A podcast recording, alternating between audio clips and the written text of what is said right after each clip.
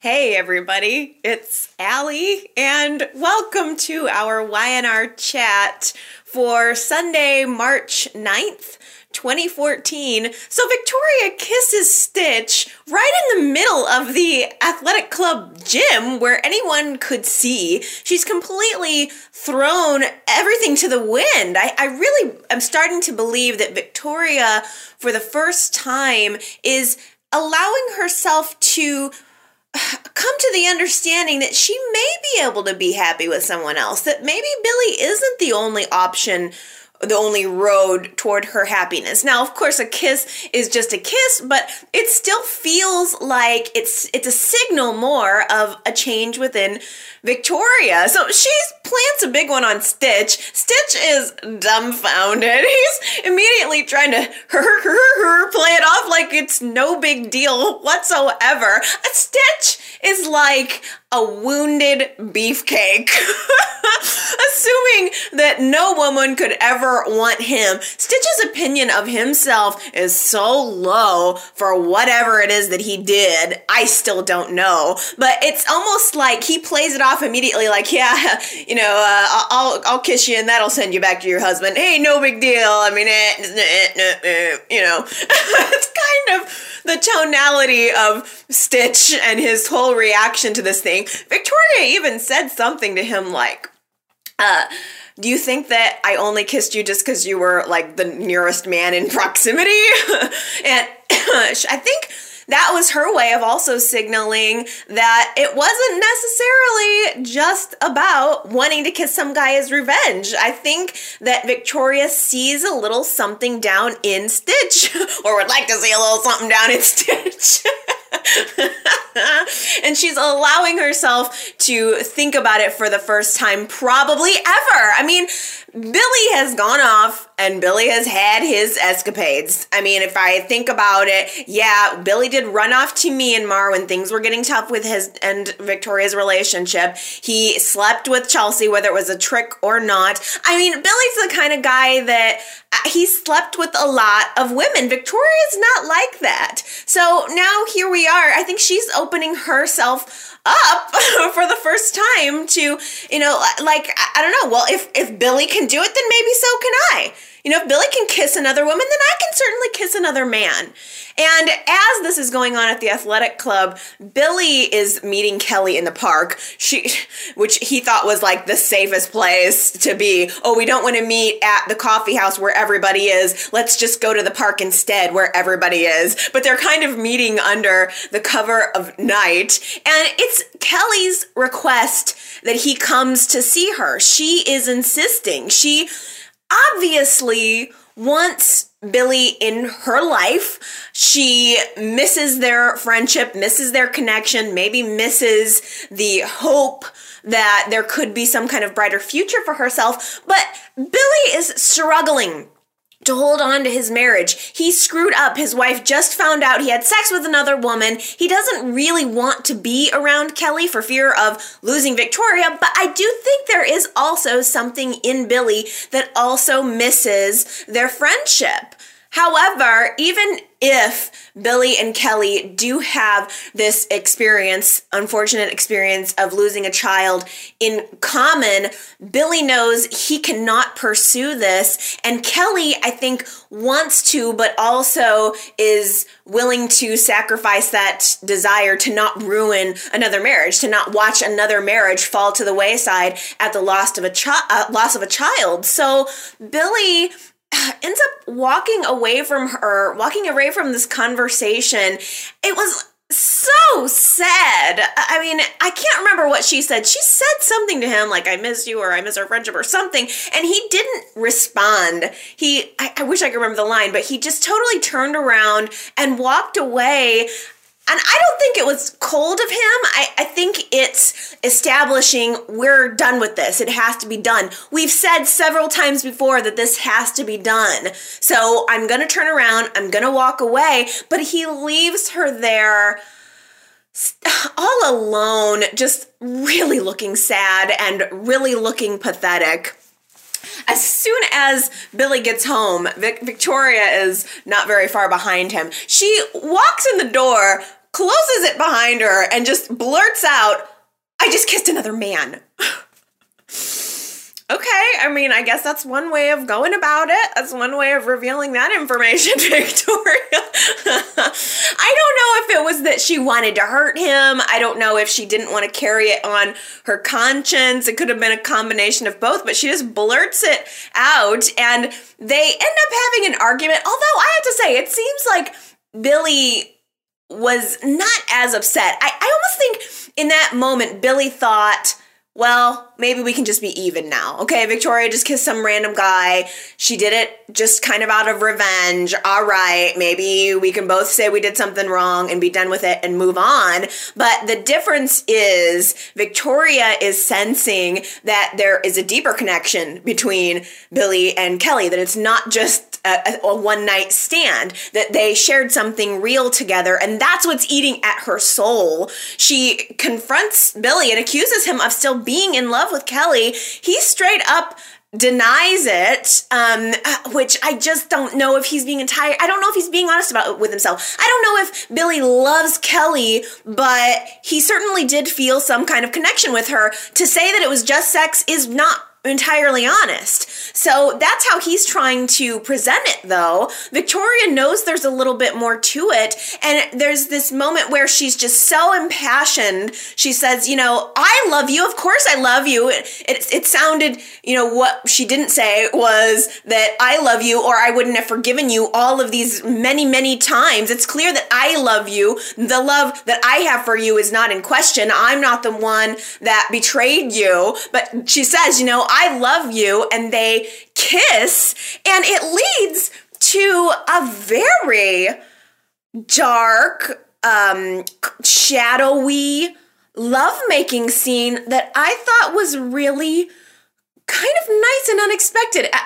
Billy and Victoria have always been sweet and quirky, and now we're digging deep into the grit of their marriage and that lovemaking scene seemed scene seemed so representative. It was very just shadowy and and just dark dark and and i don't know if i want to say rough but it was a little more forceful um, a little more desperate maybe the, the actual lovemaking. It was different. I think it was different than anything we've really seen out of this couple but i did appreciate the dark element you know? It's not that we don't love each other. It's not that we don't uh, that we aren't attracted to one another. It's that a, a betrayal has happened uh, that's caused a crack in the foundation of our relationship. So they have this lovemaking scene.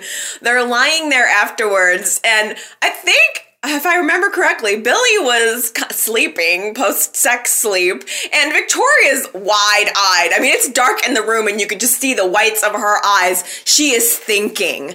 And maybe Billy had his eyes too open too. I'm not sure. I'm sure that they're both thinking about everything that just happened. But my question was in that moment, were they thinking of each other or were they thinking of other people? I mean, that's certainly possible. It's there's there's something going on here that's really reading deep beneath the surface. Um, the next day. The reason why I had in my head that Billy just kind of conked out is because the next day, I swear, Billy uh, thinks everything is all honky dory since they had sex. Like, everything is cool. We just had sex. Let's fix our marriage back to normal life. And that's not at all what's going to happen. I think that a dam has broke for Victoria. I think she's finding herself intrigued by Stitch or by the idea of Stitch or the idea that Billy isn't the only option and vice versa. I think Stitch is thinking about Victoria. Again, I I really think Stitch has such a low low opinion of himself. Uh, obviously Kelly's down on him. His wife has left him and made him feel like a real hunk of dirt bag.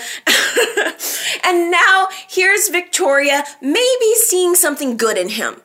And I think that has intrigued him as well. So I, I, I, don't know. I don't know if it's going to be something they'll be pursued. I was really uh, very happy to see a, a very powerful scene between Jack and Victoria a little bit later. Jack comes to visit her, and I think Victoria is maybe wanting someone to tell her to go back to Billy. If she goes to talk to her mom, if she goes to talk to Victor, if she goes to talk to Nick, they're going to tell her to leave his ass. They've probably been telling her to do that for years and years. But I think in Jack, she wanted to be told to go back to Billy. And Jack really didn't do that. Um, he he kind of was sided with Victoria. He said, you know, he knows his brother screwed up and that he probably doesn't deserve Victoria, but at the same time, Jack knows that Billy is better with Victoria than he has ever been without her. Um, and I think Victoria is his anchor. Billy is again that perpetual screw up. And the years where he's been most stable is where he's been with Victoria. So I, I thought that was a great scene. Uh, Jack not really being able to tell her what she wanted to hear. Interesting. So a little bit later in the week, Victoria takes Billy to his doctor's appointment, uh, follow up on the many, many wounds that he's had. He's been in a car wreck, he's been hit by a chandelier, gone into shock, broken ribs. so he's back uh, just to, as a follow up doctor's appointment. And again, Victoria sees Stitch in the hallway and they sneak away for a little moment together. This is their first moment post kiss. And Victoria is so apologetic. She's like, I'm so sorry sorry, you know, I'm I feel really dumb about it and Stitch kind of plays it off too like, yeah, you know, it's cool. You guys should work things out, you know, no big deal here. Um and Victoria and Stitch both kind of agree, let's just not talk about it. Uh, and B- Billy, off in the distance, sees them talking together and he totally guesses that Stitch was the one was the one that Victoria kissed and so he confronts uh, Victoria about it and of course they argue and Billy's really upset it seems like before knowing that it was Stitch, he was a little more able to process it. But now knowing who it was and that it was not just some random stranger is what really, really stung him. Oh no, my wife has actually kissed someone who's maybe possibly like competition for me. So after the doctor's appointment, Billy confronts Stitch in the hall. He yells out like across the little medical area, like in front of everyone. I can't remember what he said. It was basically like, Hey, Stitch, keep your sexy hands off my rich wife. I mean, think about it. It's been uh, Victoria's forgiven him and forgiven him and forgiven him. And he's always just known that he had her heart. And so I don't think he ever really thought that he had any kind of competition before. And now it's a very different story.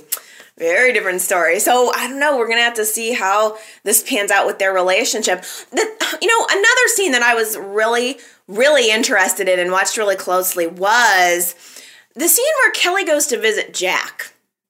What is she doing? What is she up to? Kelly goes to Jack's office and I mean, they had one interaction with one another. It was a very nervous interaction. And then everybody found out that she had the affair with Billy, and Jack was kind of like, uh, you know, everybody was kind of like, uh, she's basically a whore. I, I mean, she got the big, you know, egg plastered onto her chest. And so she goes to Jack to kind of plead her case. Um, like, she said to him, You know, I'm not a bad person. In fact, I'm a good person who made a bad choice. And today's my son's birthday, and I'm trying really hard to hold it together. And she pours her whole heart out to Jack and tells him, you know, the reason I'm telling you this is because I just saw something in your eyes. I felt like you, um, I can't remember, I think she said, like, I felt like you understood uh, on some, some level. Or if someone like you, Jack Abbott, could forgive someone like me, a lowly peon, then maybe everything will be okay. I, I just don't I really want to trust her, but I don't know if I trust her because I thought, well, is she looking for redemption in Jack? Or is she looking for a way to get closer to Billy through his brother? And I think it's very possible that it could be the, the latter. Again, I want to trust her, but should I? Is the question. She reveals to Jack that she quit the foundation. She quit the Delia project and everything having to do with that so that she wouldn't make it awkward for Billy. And then she quit her job altogether at the foundation, which seemed a little bit unnecessary to me. Yeah, I don't think you needed to do that. But then and she, in fact, goes to Jack to say, like, I'm telling you this so that you can kind of be the harbinger for the rest of the family. Like, tell everybody else that Kelly's off the Delia project, so she's not a threat to your family. But then Kelly calls Billy on his cell phone to tell him that she quit the foundation. Victoria sees the call coming through, doesn't pick it up, like, Billy's upstairs doing something. Victoria picks up her husband's phone, who has now insisted that he's not seeing Kelly, insisted that he's not in love with her, having an additional affair with her. Victoria sees the call come through to Kelly, doesn't answer it, but then, with a little bit of hesitation, decides to listen to the voicemail where Kelly proceeds to say, Hey, I quit the foundation, um, but by the way, I really appreciated the other night. Thank you so much for meeting with me. You've given me a little bit of hope for the future. Well, Victoria's furious. What does that mean? Well, Billy did not tell her that he met with Kelly, so there's another lie. Mm. You know, I got a really good voicemail from Connor this week who helped kind of put my brain into a different position. It's easy to blame Billy, but he made the point that, you know, by always forgiving him, Victoria has contributed to this problem. It's like she has put out she's put out the message that it's always okay whatever Billy does, he will always be forgiven. And he said that last week. That's words out of his mouth. And now she is at her final straw with it. She's not not gonna just forgive and forget. It's gonna end up pushing him right into Kelly's arms. And my question again for Kelly is so are you trying to do the right thing and stay away from Billy so that he can have his family and get his life back on track? Or are you trying to get close to him again? Because why would you need to call him and see him and follow up? He said it was over at the park. Why are you continuing to pursue him? Why are you finding new ends to his life if you're truly interested in his in his well-being and getting him back together with his wife? So she has an ulterior motive, whatever it may be. And I also got an email this last week from Robin who had re- totally jogged my mind and, remi- and, and reminded me that maybe Kelly is being shifty and indecisive and emotional and impulsive because she's pregnant.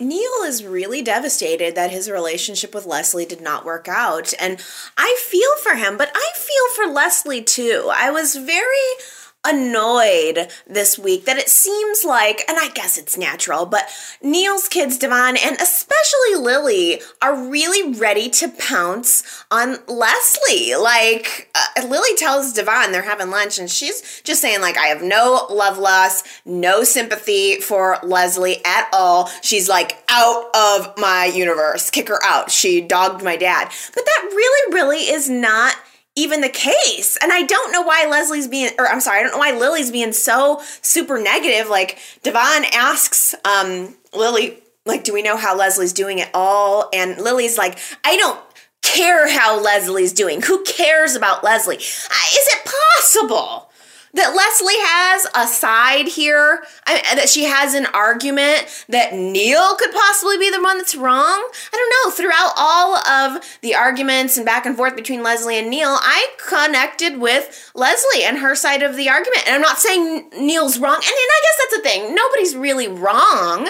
It's just a clash of ideals, I suppose. So I just don't blame Leslie. Um, she had to tell Tyler this week, who's her only family, that she decided not to marry, go through with the marriage with Neil, and he's really taking it to heart. I think his sister is his heart, it's his foundation. They've been very, very connected since everything in their childhood, and there's a part of Tyler that thinks, well, if Leslie's not the marrying kind, then maybe I'm not either. Maybe I'm not on the right path. I mean, his relationship with Abby has only been going on for a couple of months. They struggle, struggle, struggle.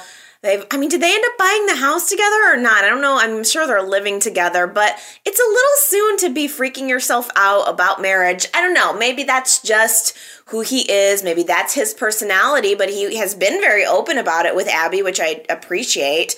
Uh, he's just not feeling sure about his ability to be in a relationship. So, Abby and Tyler are having dinner at the athletic club where Lily works, and they're kind of a little bit arguing back and forth. Just she's trying to convince him that, you know, it's we have a fine relationship, everything's fine, don't freak out, babe. Uh, and Lily comes up and starts arguing with Tyler about Leslie, saying, like, your sister led my dad on. Um, okay, even if you feel like that, you don't need to jump on Tyler. It has nothing to do with Tyler. Don't go around town talking trash about Leslie behind her back. If you have something to say to Leslie, Lily, tell let tell Leslie. I just don't like I don't like that. I don't like that talking behind people's back and I don't like jumping on Tyler about it. And I kind of was happy to see uh, Abby chime in cuz uh, Leslie or gosh, yeah, all these L's. Lily said something to Leslie a lot or uh, Lily said something about Leslie to Tyler like, you know, you're you basically you led my dad on just to your sister led my dad on just to get rid of him later. And Abby chimed in and said something like, Oh, you mean kind of like how you did with Tyler? Ooh, girl, I thought that was good. I was happy to hear it. And it kind of is true. Lily did sort of enjoy Tyler's interest in her, and she sort of used it and took it and made Cane jealous with it a little bit. And then when it was all said and done, she was done. So it's not that much different. Can't believe I was on Abby's side for that one. um, by the way, later in the week, Abby had a scene with Stitch. She runs into him again and she's kind of prodding him at the it was at the coffee house like poking him saying oh hey you know how's it going with you? My you know you want me to tell my mom that you said hello? Because she loves the idea of that relationship and i do too. And i'm so excited to tell you guys that eileen davidson is coming back. Yay! I don't think it's going to be a full-time thing. I kind of get the impression that she's going to do Our Lives and Young and the Restless at the same time, maybe a little bit here and there. So that is so wonderful. I mean, she's so in demand for both shows. How wonderful would it be to be Eileen Davidson right now? Like she is the, the like the soap queen right now. Because even though I don't watch Days, I always hear that she's phenomenal over there, and you know I love her on my Y&Rs. So I'm excited that she's going to be coming back. I would love to see her and Stitch together. I mean, I'd rather see Ashley and Stitch together than anybody else. That's my pair. I really, really hope that happens. It was cute. Um, well, okay, in other winter's news, I'm backing up here.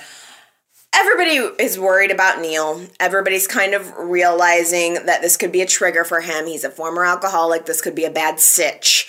Uh, so everybody's checking in on him. He's trying to hold it together. I don't think he's necessarily on the verge of, of drinking again. But, you know, I guess if you're an alcoholic, you're kind of always on the verge. But um, he ends up having a heart to heart with Hillary. Hillary knows he's a recovering alcoholic. She put that alcohol in his drink that one time. She tried to push him over the edge. And now here she is trying to pull him back from it. Uh, she's encouraging him to talk about his problems before he falls back into old habits. And it was all very, very friendly. He, in return, encourages her to get involved with Devon. She's like, hey, you know, maybe you should get involved with my son. Except uh, Devon's all involved with Esmeralda. All she cares about is money, the model. And there was a little bit of an interaction between Esmeralda and Hillary this week where Esmeralda, Esmeralda kind of flippantly mentioned that she's going to take Devon for all he's worth. Like, not only is she interested in maybe getting a couple gifts from him, she's interested in sealing the deal. She wants to get a ring on that finger, maybe have a billion dollar heir. she's got her sights on her man, and uh, that's it. And, and I don't know how Devon doesn't see that.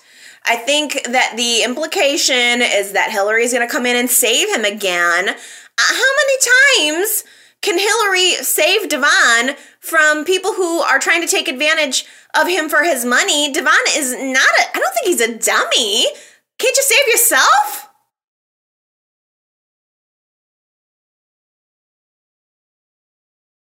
While Nick and Dylan were off fighting the Ian Ward battle, Avery is with Faith, and they have a, a, like in the in the realm of daytime feuds. You've got Jill and Catherine. You've got Nikki and Sharon. You got Avery and Faith. Faith hates Avery, and this week Avery's kind of stuck with the kid, and she's uh, really nice to her and makes kind of an inroad. And Faith gives her a little bit of a bone, throws her a bone with a smile. I mean, I guess now that Avery's not involved with her dad, she's fine. I mean, Faith probably doesn't want Avery involved with Dylan either. I don't know what changed in this little girl's mind, but apparently they're getting along better now, which was, it was nice of Y&R to bring that back full circle. Uh, Avery ended up bringing a, a Faith over to Sharon's house just to drop her off at her mom's. And there was, again, another full circle moment where the two women realized that maybe they're going to be in each other's lives, so they might as well be friends. And I enjoyed that. I thought it was kind of refreshing. Um, unless Avery's going to somehow be involved in bringing Sharon down with her big old lie. Because, again, Sharon and Nick are totally connecting. I mean, every time we turn around, Nick is being sweet to her. She's being supportive to him. She's doing so much better. They have this look in their eyes like they want to rip each other's clothes off. And I saw from the previews of next week. Well, actually, I think this week's show ended with a big passionate kiss, and the previews for next week's show a, a passionate sex. We're gonna or possible sex. They look like they made it to the bedroom and started peeling off the clothes, which I love because I do think that Sharon and Nick had some very, very classic love making scenes. I think they are good together. I like seeing them getting it on. oh, it's just this pesky test. That's the paternity test. The lie is the only thing that's standing in their way. Uh, Sharon indicated earlier in the week that she just wishes that test would go away. I think she said that to Nick. She was like, let's just pretend that test didn't happen. You know, we should just, Summer's your daughter, she's Nikki's granddaughter. Let's just pretend that the test didn't happen. And Nick is saying, I can't just pretend. I mean, she's not my daughter. She's Jack's daughter. What are you talking about, Sharon? And I just, I need to have a sit down talk with Sharon because this could so easily be resolved. like, and I don't even know why I want this. I feel bad that I like I don't want Sharon to get caught. I don't. I don't know why, but I she's just been caught for so many other things. Can we just let this one slide? Sharon switching that paternity test never should have happened ever. I wish Y&R would not have written that in. But since it did, let's just slip this one under the rug. Here's what we do. Okay, Sharon, come sit down. I'll have a talk with you. This is what we're gonna do. I'm gonna write you an anonymous letter. It's and it's gonna say, uh, I'm gonna. In fact, let's doctor it up so it looks like it came from the hospital. I mean, Sharon, you're a computer genius, right? You're able to hack into the account and switch the paternity re- results. So let's create a fake document from the hospital that says we have discovered an inconsistency with paternity test taken on this date. Uh, we recommend that you come in for another paternity test or something. Just like it's an anonymous letter, get him to go back in, take the test, let the truth be revealed, and let Sharon not be burned at the stake for it.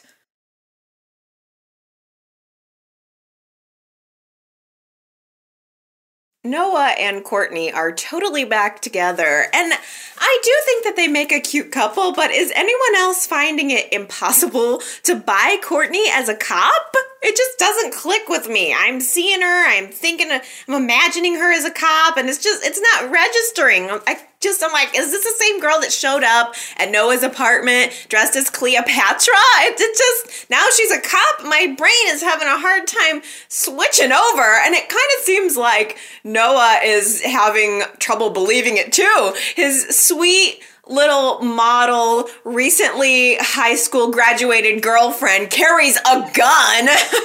She's lethal. She has weapons training for crying out loud. And while I'm sure that that might be a little hot, I wonder if it's a challenge for Noah. It's a little bit of a challenge for me. He's got a lot going on, Noah, that boy. I want to see more of him. Um, we did get to see him show some of his chutzpah this week. He uh, he's buried in work at Newman Enterprises. Kyle's now gone. I'm sure that Noah's taking on a, a big load of work in order to impress his grandfather and to create a career for himself. Everyone told him not to do it, but he did it anyway. Nick has told him many times, don't walk down my path. I've been here. I thought that I wanted this corporate career because I thought it was part of my birthright, but it's not going to work out. Eventually, you will come to the same conclusion that I did. And Nick walks up to Noah at the athletic club trying to have lunch. He's covered in papers, taking phone calls left and right. And Nick tells him, just heed my warning. I, you know, working with Victor Newman is it's like working with a pit viper. I mean, Victor says everything he's doing is always about the family, which to me is sounding just so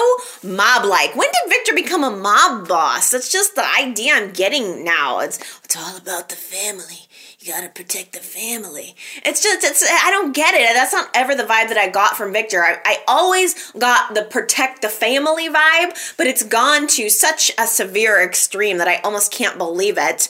Uh, but Nick tells Noah, look, the fact is, let's, you know, this whole Bonaventure scandal is going on.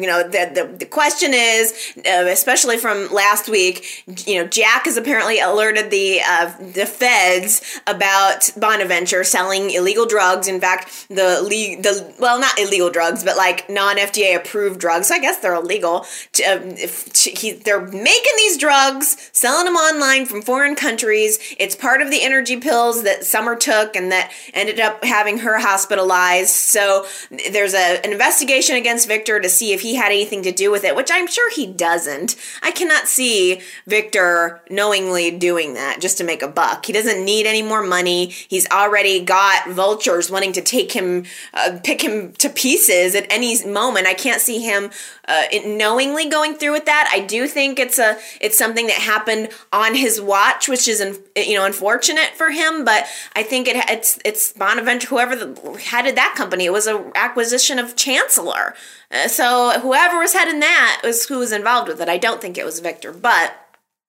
aside from that, Nick tells Noah, "Look." The fact is, your grandfather knew that Adam killed Delia and kept it from the rest of the family. So keep that under your hat and realize who you're dealing with. He kept that a secret and said nothing. So that's something that rang uh, in Noah's head. As soon as he's finished with that conversation with Nick, he goes to Victor and he asks him what's up with the Bonaventure deal, but more importantly, asks him, you know, why did you, what about the deal with Adam? Why did you do that? Are you uh, sorry that you did that? And I loved that Noah said, you know, I have a question for you. And you could tell that he was really heavy hearted. You know, this is not only his boss, not only a job, this is his grandfather. This is someone he's looked up to his entire life. And he says, if you had to do the whole Adam situation over again, would you do it the same?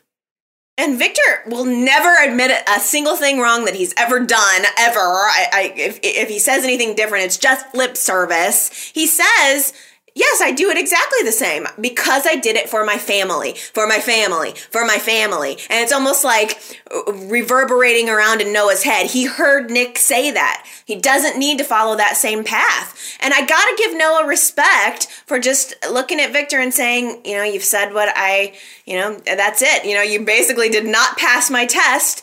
He quits and he walks out the door. And I think that saddened Victor very much, but for crying out loud, someone else, probably of lesser morals, will fill Noah's shoes in a heartbeat.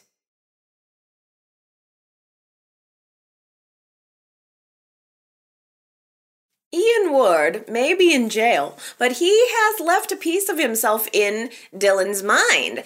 Uh, just as Dylan was confronting Ian right before he got arrested, he was it seemed like ready to strangle the life out of his biological father. And is i think maybe as a last ditch effort ian shouts out you know don't hurt me. If you do you'll never learn the secret. You'll never learn the truth. Something to that effect. And that is something that's been rolling around in dylan's noggin wondering what is he talking about? You know, I mean, I would not rule out that Ian just said that to try to get Dylan to let him go free. I mean, Ian, Ian is Ian is a master manipulator. He would say anything in order to get what he wanted. So I'm not sure why Dylan is giving it so much credence, but he is, and he's talking this out with Avery, saying what could it be? You know, could it be that I have another sibling? Could I have another brother? Which I think that's probably exactly what it is. Who I think it's Stitch. I think it's going to turn out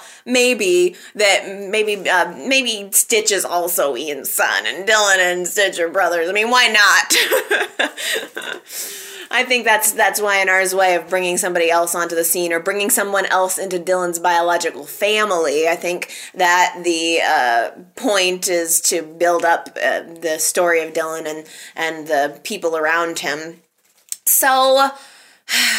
Nikki is breathing a sigh of relief for now that Ian is in jail. Victor had to find out secondhand from like the news reports that all of this went down. I mean, Ian went to jail for extorting Nikki Newman. Victor's finding out about it from the news and from the press calling, and now not only that, but he's having to cover up, make phone calls to try to keep this out of the press. It's a big story, it's a big deal.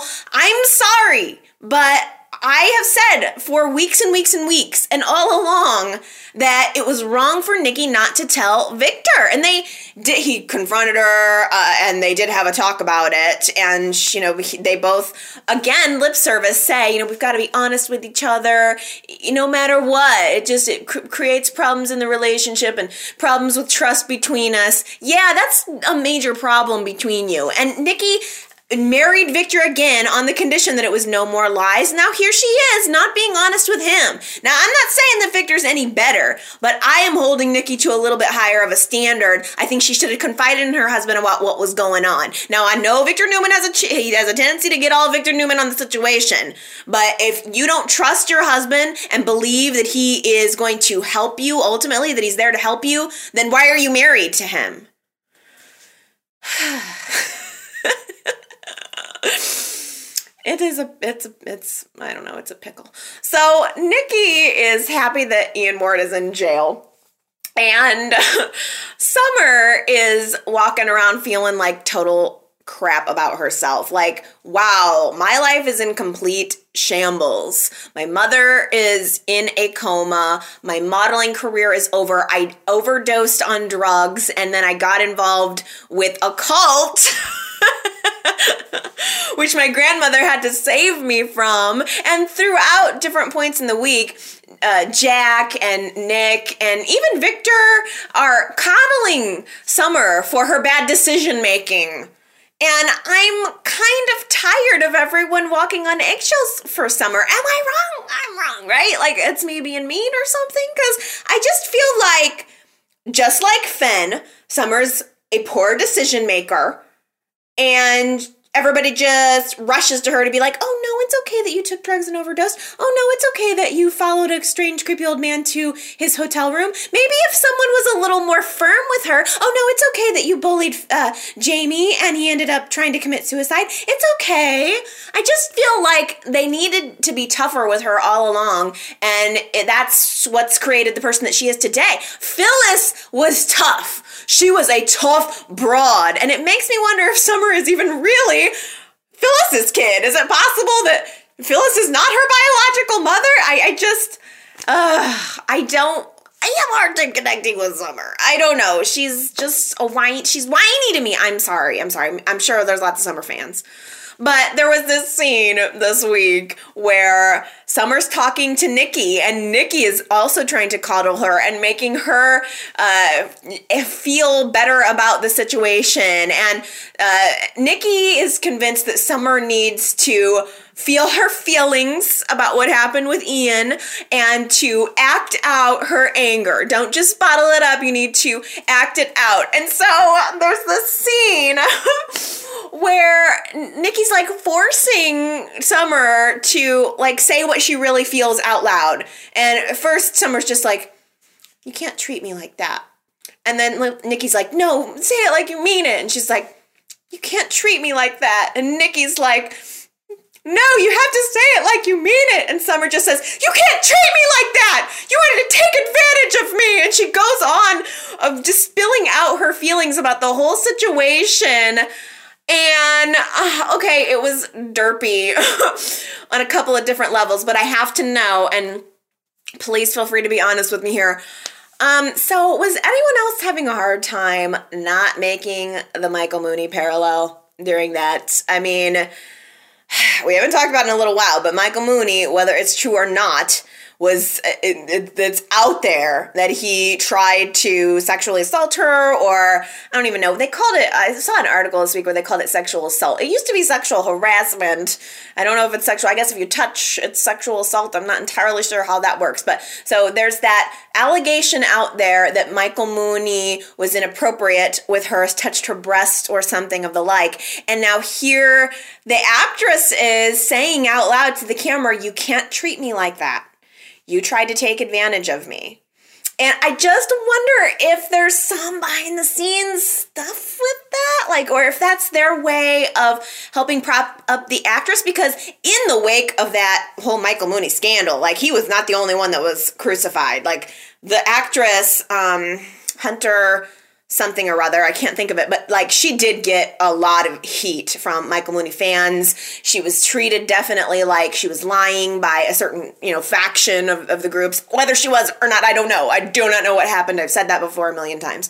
But um I just wonder if maybe that was Y&R's way of kind of pushing the actress out front a little bit, allowing her to address her critics I just I I don't know. Did were you guys thinking that at all when you were watching it, or was that just me? Maybe I, it's all still stuck in my mind or something. But I thought that was interesting. I just thought it was again so derpy the way Summer's calling out this, uh, acting out like this therapeutic, like it was therapy, saying out loud, "You t- you can't treat me like that." And Nikki is just watching her like with her hands clasped and tears in her eyes and her head's moving back and forth. And as soon as Summer gets finished. Nikki just like collapses in tears. It was just schmaltzy.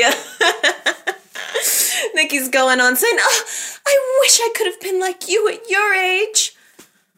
Really? Really? Wish could have been like Summer? Whatever.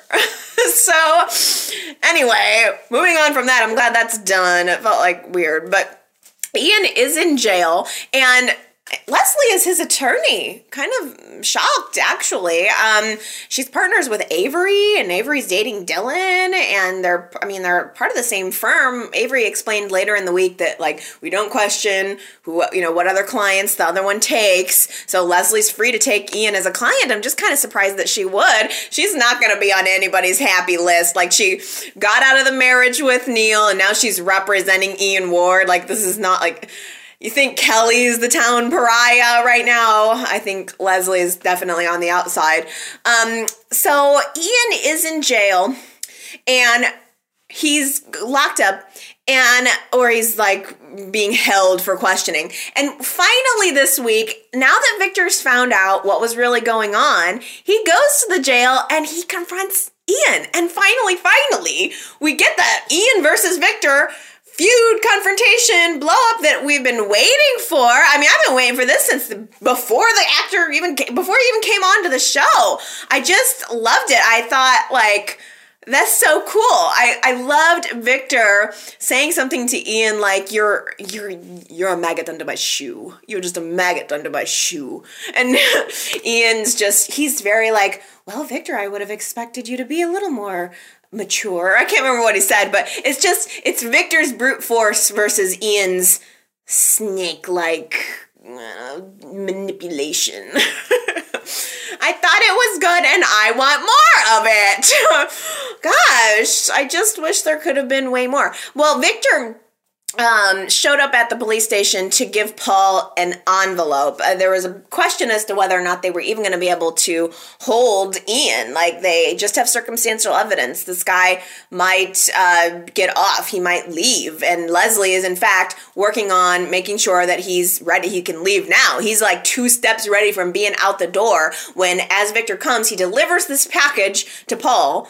Paul takes it into his office and reveals that it was actually an audio recording. I really, if you listen to last week's vlog, vlog, I thought that's what was going on. It's just Nikki was being so explicit, like, you want me to have how many million? You know, she's talking to Ian in the office and she's saying, like, what is this money buying me again? She seemed so confused and I knew that wasn't Nikki. So I had a feeling that there was an audio recording, uh, which is evidence that's going to put him away for a long time. I'm so, I'm shocked that he allowed himself to be recorded. How is it that this man could be so slick to run a cult, a giant cult, to get away with it, change his name, and to allow himself to be caught on tape blackmailing her, extorting her? I just that didn't even seem consistent with the slick character that we're supposed to believe he is.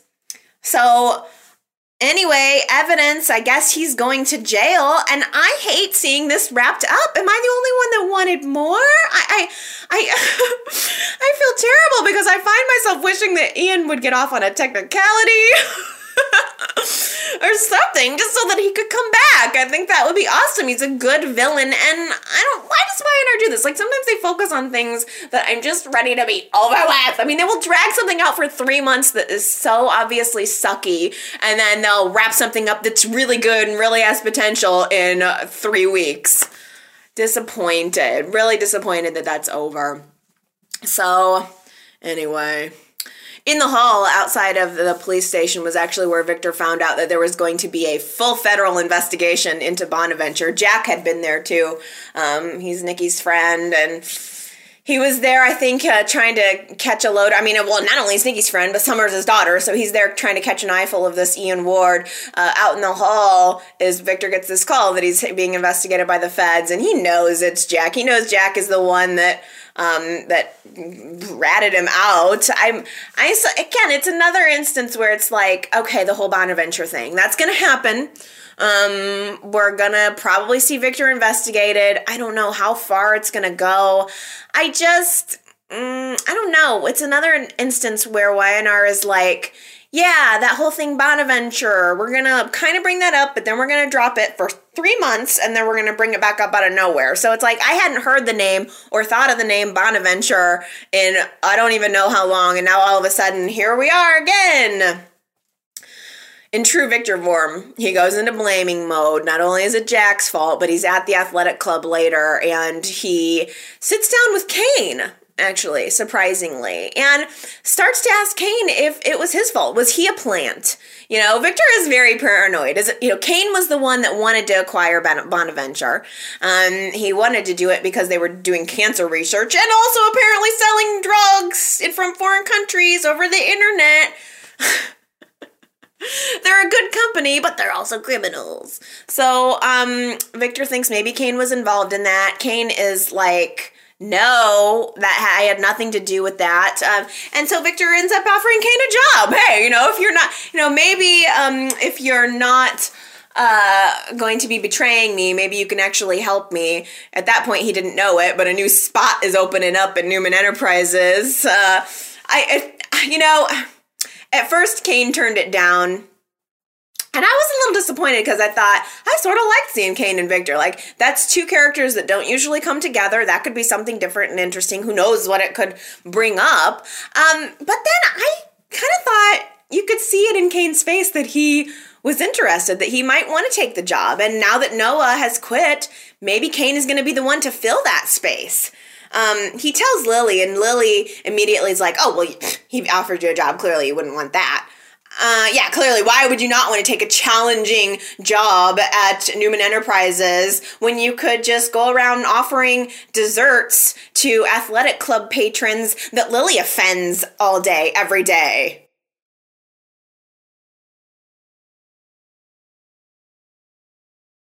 Chloe is in jail. She is in deep trouble. As much empathy as we all have for her, she did commit a crime. She stole a baby, transported it internationally and had absolutely no intention of bringing the baby back. So she did do something wrong. Um, she's getting ready for a hearing, and Michael, hey, the, is she, apparently Chloe had to go through a psych evaluation, and Michael is really, really hoping as her attorney that she can get like get off and not have to just do hard jail time. Like she's not a criminal, she's got a mental health issue, and that is very, very true. Um, I got a really good voicemail again from Silvana this week, really honing in on Chloe's perspective. She is someone who needs help. She has done something really bad, but it's also good that she's not denying it, that she's not trying to justify her actions, that she's actually saying,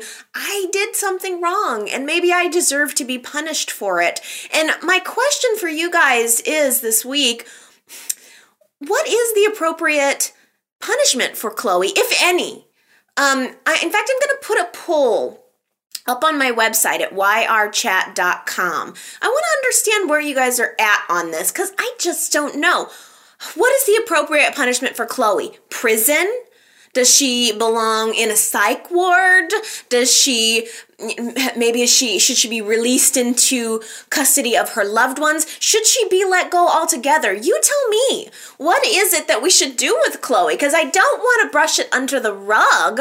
It was a serious thing, but at the same time, I I, I don't know if prison is the right option. I think, especially in this country, I mean, we're so quick to just toss people into prison who actually do have me- mental health problems or drug problems, which I think, you know, maybe falls under that, or physical problems. So I don't know if that's the place for her. I think Chloe is all too willing to probably throw herself on for a sacrifice, but I don't know if that's what's going to help her.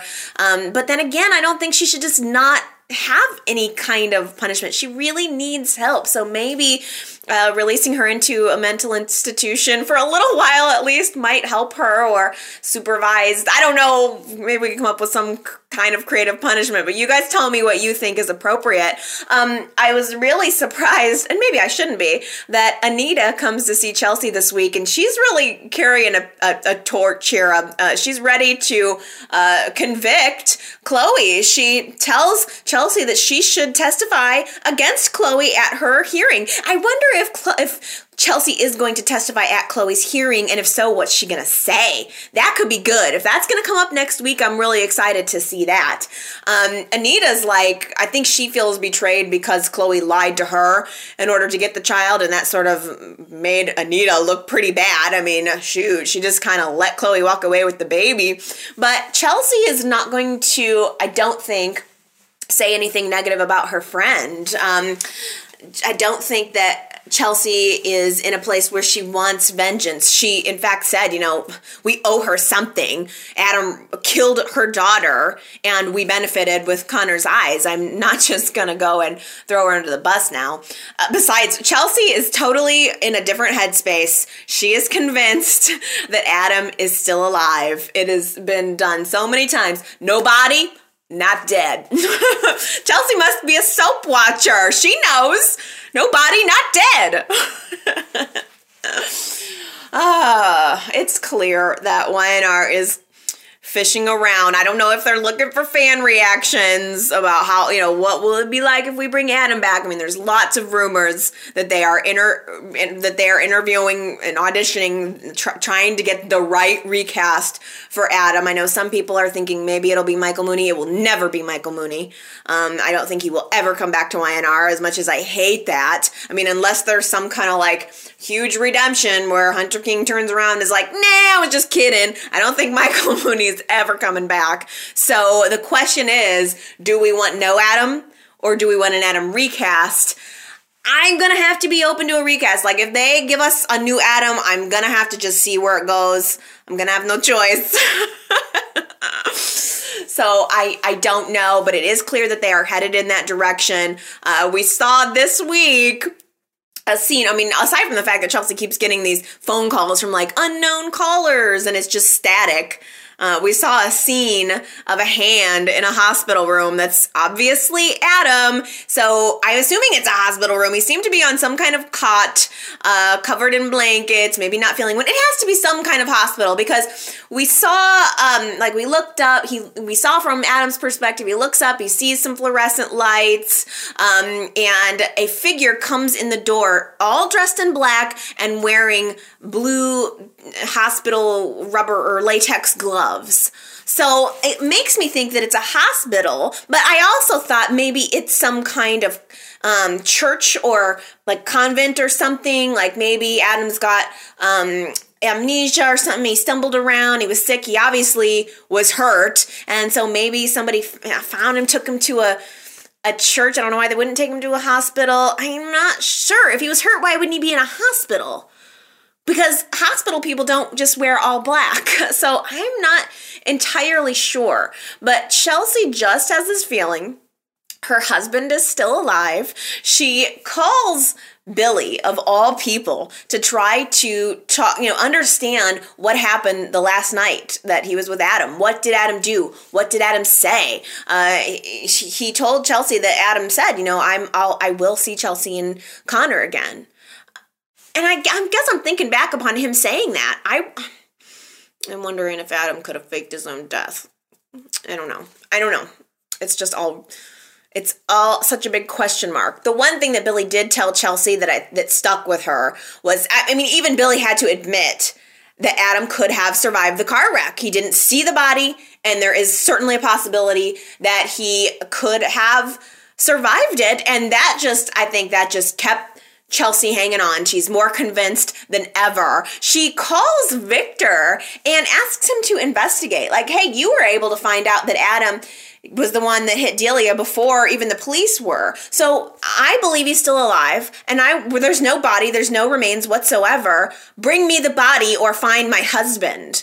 And in fact, she blackmails him into doing it. She's like, "Look, if you don't do this, you're not going to see your grandson." I'm the one that has control over that. Waha! I kind of liked that reverse blackmail. I was like, yeah, you go, Chelsea. Blackmail him.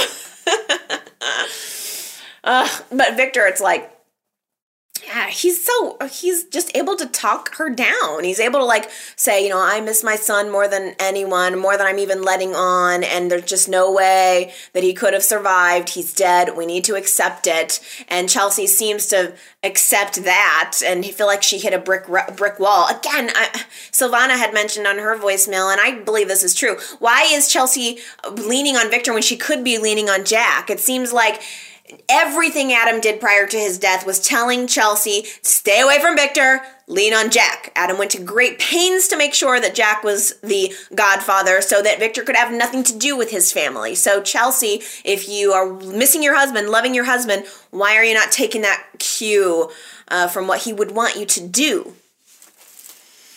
I don't know. Later at the athletic club, um, she's sitting there and she, Sharon comes up to her and I thought, well, that's interesting. Um, Sharon kind of tried to befriend her, said something to Chelsea like, Are you still thinking that Adam is alive? And Chelsea lashes back out at her. I don't think he's alive. I know he's alive. Adam is still alive. And here Sharon is like, Ooh, okay. I mean, here Sharon thinks she's seeing Cassie, so and that Chelsea's seeing Adam. So I'm surprised Sharon didn't suggest that Chelsea get on some medication. Oh boy, I think they'll they're both gonna be surprised when Adam shows back in town, shows back up in town with a whole new face and a whole new body, and he's a whole new guy. Maybe he's gonna have to have had reconstructive surgery after the crash, so that's why he looks like a different guy. okay, well. After uh, Noah ended up quitting his job at Newman, Victor had a change of heart. And he calls Chelsea and says he's decided to have his investigators look into the possibility that Adam might still be alive. I mean, I, I think that maybe, or I don't know, I guess there's a couple different ways to interpret it, but I wonder if having felt the disapproval of Noah, uh, felt the judgment from Noah, made Victor miss his son and decide to take the leap of faith that maybe his son is still alive. After all, ironically, Adam is the one son, one child of his who most understood him. Or there's also the possibility that something more sinister is going on, and I have to give major props to Anna, who called into my voicemail last week and uh, kind of rocked my world with a theory that a figure that came into Adam's room dressed in all black with the hospital gloves is there any chance that could have been Victor? Is there any chance that Victor helped Adam fake his own death or that Victor somehow discovered Adam and decided to keep him stashed away for a while because there just was going back and rewatching it after with that in mind. You see the hand, Adam's hand on the hospital bed as the door kind of opens, the hand reaches up and then as the figure, the figure in black enters the room, the hand kind of collapses back down. And I don't know if that's just like, oh, I'm weak, or if it was somebody here to help me. Oh, wait, Dad, it's you.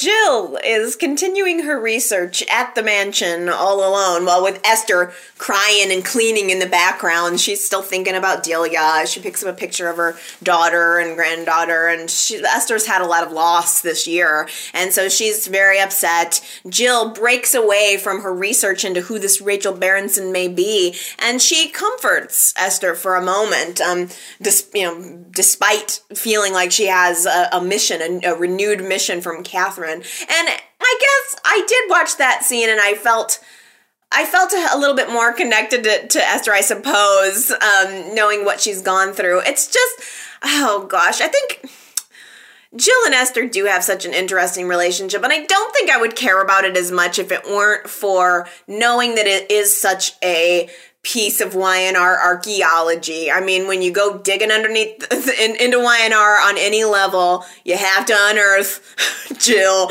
and you have to unearth Esther. So uh, Jill does decide to bring Esther in on the search a little bit. Like, hey, I'll help her take her mind off of her grief and I can get her help. Esther knows the mansion, knows Catherine better than anyone. Maybe she can help me. And Esther, I think, is so glad just to be involved in Jill's life, glad to help her get rid of Colin. Esther's really ragging on Colin, like, why would you be with him in the first place? He's no good. He doesn't love you. And she's over there, like, feverishly dusting, like, taking her feather duster and, like, whacking it against a chair, talking about Colin, like, probably kicking up centuries old dust.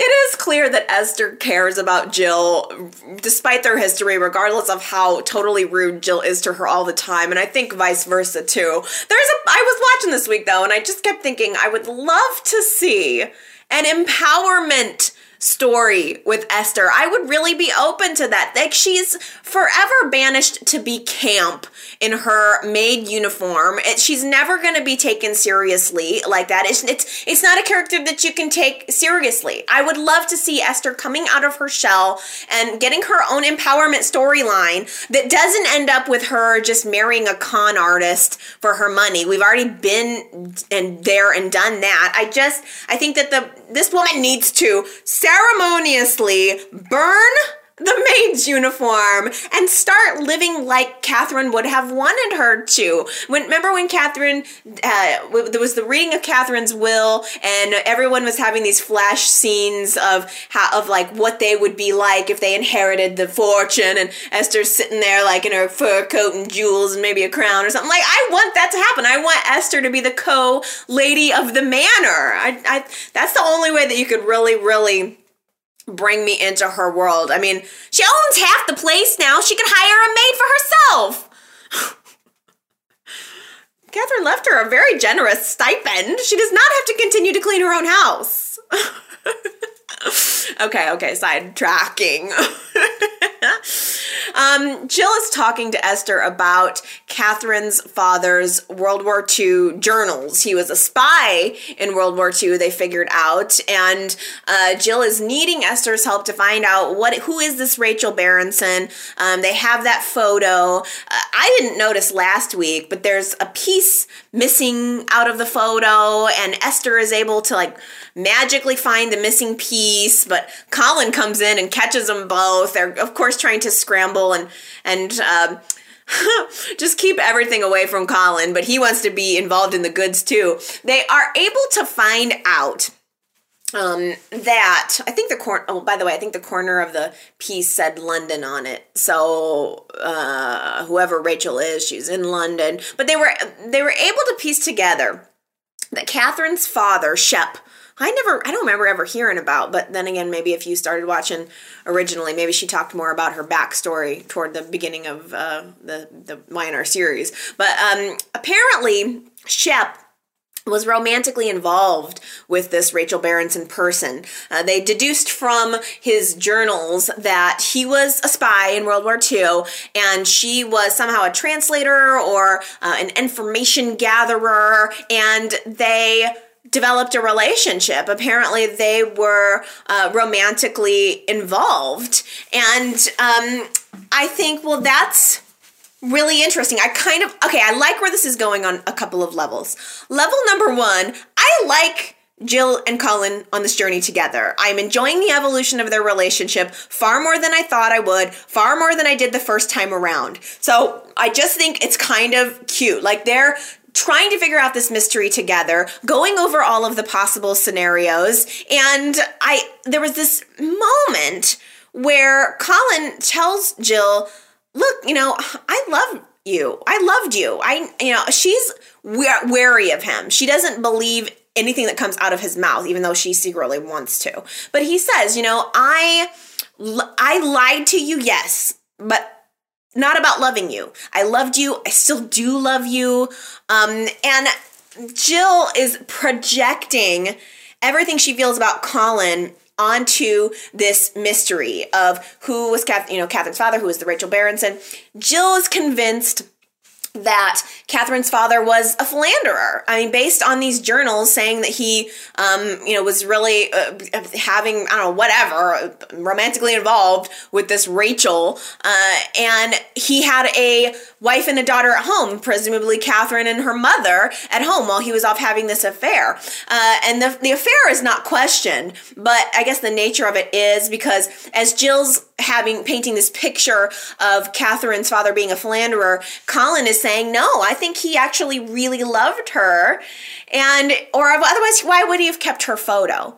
So they're both sort of projecting onto this situation, and it just becomes this recreation of the relationship of Jill and Colin via these characters of Rachel and Catherine's father. And like the whole week, anytime we were at the mansion, there was this jazzy music playing, and all of a sudden we become transported into a visualization, like a reenactment of what must have happened between Shep and Rachel. And all of a sudden we're back in World War II. There's a sepia tone over the whole thing, and it's like Casablanca. Uh, it's this relationship of kind of love and hate and wanting and and, and desire and, um, and but not being able to follow through and uh, other prior um, engagements and it's like the Jill version and then there's the Colin version. Like we got two alternate scenes. There's the Jill's version where they're you know together working together, and all of a sudden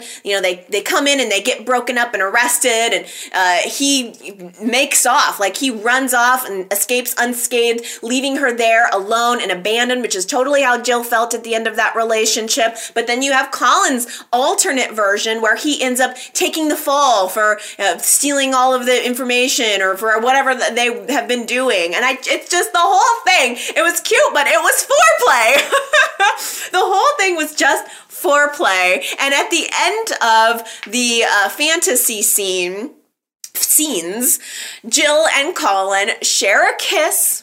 It was a very passionate kiss. It was a very mutual kiss. And Jill freaks out, finds herself relaxing into this moment, freaks out, pulls away, smacks Colin, runs away from him. You know, and knows like, oh well, I can't. Don't you ever do that again. Know, we're we're not to ever be anything. Meanwhile, Colin is in the foreground with that smirk on his face. He knows he's got her exactly where he wants her.